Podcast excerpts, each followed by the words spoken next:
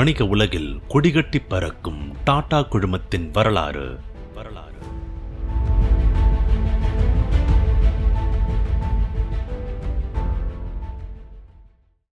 இந்தியாவை எஃகு கொட்டையா மாத்த போராடிய இரும்பு மனிதரை பத்தி இந்த பகுதியில் தெரிஞ்சுப்போம்.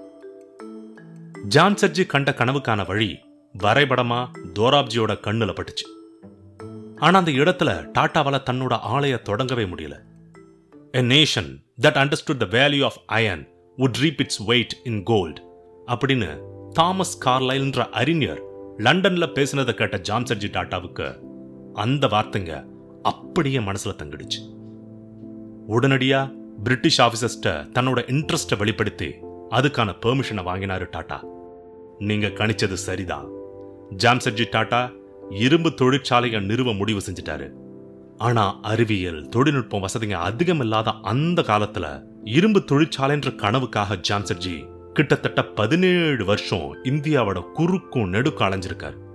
அந்த நேரம் பார்த்து சென்ட்ரல் இந்தியாவுல நாக்பூருக்கு பக்கத்துல இருக்க சாந்தான்ற மாவட்டத்துல ஏகப்பட்ட கனிம வளங்கள் இருக்கிறதா ஒரு ஜெர்மன் ஜியோகிராஃபரோட அறிக்கையை படிச்ச டாட்டா உடனடியா வரோரா மாவட்டத்திலையும் அதை சுத்தி இருந்த இடங்கள்ல இருந்தும் சாம்பிள்ஸை கலெக்ட் பண்ணி ஜெர்மனிக்கு அனுப்பினார். டெஸ்டிங் முடிவுல சாம்பிள்ல கிடைச்ச இரும்பு தொழிற்சாலை தரத்துக்கு இல்லைன்னு ரிசல்ட் வந்துருச்சு. அதோட கலோரிஃபிக் ரேட் குறைவாகவும் இரும்பு தாது தரமற்றதாகவும் இருந்துச்சு. இதெல்லாம் ஒரு பக்கம் நடந்துட்டு இருக்க மறுபக்கம் இரும்பு தொழிற்சாலையோட ஒர்க்கிங் நேச்சரை பற்றி முழுசா தெரிஞ்சுக்க ஜான்சர்ஜி அமெரிக்காவுக்கு போனாரு. அங்க கிளீவ்லாண்ட் சிட்டியில் ஜூலியன் கென்னடின்ற ஃபேமஸ் ஜியோகிராஃபரை சந்திச்சு தன்னோட இரும்பு பிஸ்னஸ் அறிவை செதுக்கிக்கிட்டாரு. ஒரு பிசினஸ்ல இருக்கிற பிரச்சனைங்க என்ன? அதுக்கான தீர்வுகள் என்ன? பிஸ்னஸை குரோ பண்ண முடியுமா? அப்படி இப்படின்னு விரிவா அலசி ஆராய்ஞ்சு ஃபீல்டு எக்ஸ்பர்ட் கொடுக்குற ரிப்போர்ட்ஸை பிசினஸ் வேர்ல்டுல ஃபீஸபிலிட்டி ரிப்போர்ட்னு சொல்லுவாங்க. அப்படி ஒரு அறிக்கையை வாங்க தான் ஜூலியன்ட்ட தொடர்பு ஏற்படுத்திக்கிட்டாரு டாட்டா. ஆனா ஜூலியனோ உங்களால எனக்கு பணம் கொடுக்க முடியாது.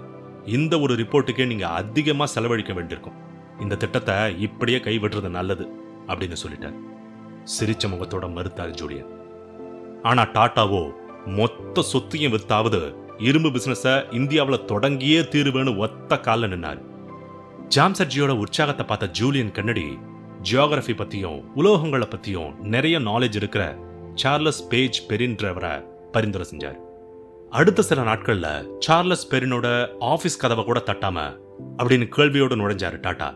ஆமா நான் தான் அப்படின்னா நான் எனக்கான ஆளை கண்டுபிடிச்சிட்டேன்னு சொன்னாரு டாட்டா. நான் இந்தியாவில் ஒரு இரும்பு தொழிற்சாலையை அமைக்க போறேன். அதுக்கு நீங்க தான் என்னோட பிரைமரி அட்வைசரா இருக்கணும். உங்களுக்கு கொடுக்க வேண்டிய ஆலோசனை தொகை பத்தி கவலை வேண்டாம். நான் அதுக்கு தயாராக இருக்கேன். அப்படின்னு சொல்லி நம்பிக்கையை தெரிக்க விட்டாரு டாட்டா. அறுபது வயசை தாண்டின ஒரு ஆள் இவ்வளோ நம்பிக்கையோட பேசுறது சார்லஸ் பெரினை ரொம்ப அட்ராக்ட் பண்ணுச்சு.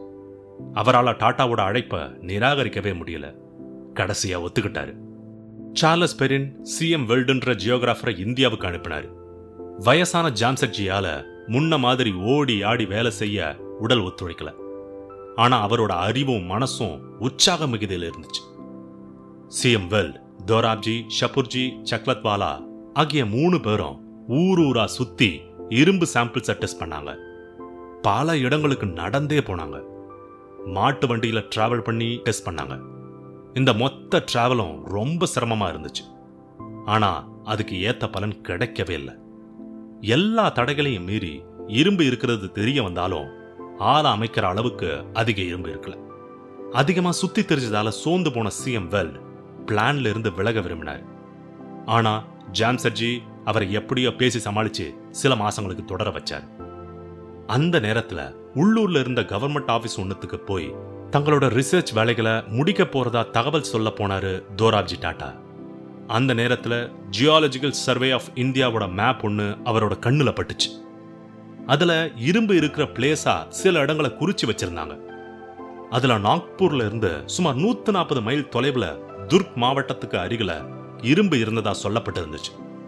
உடனே களத்துக்கு போய் மண்ணை பரிசோதிச்சு பார்த்தப்ப எல்லாரும் சந்தோஷத்தில் துள்ளி குதிச்சாங்க. ஆனால் அங்கே டாட்டாவோட இரும்பு ஆள தொடங்கப்படல.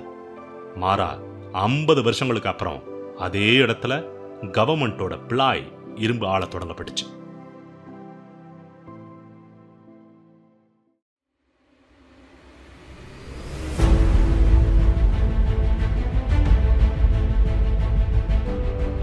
வணிக உலகில் கொடிகட்டி பறக்கும் டாடா குழுமத்தின் வரலாறு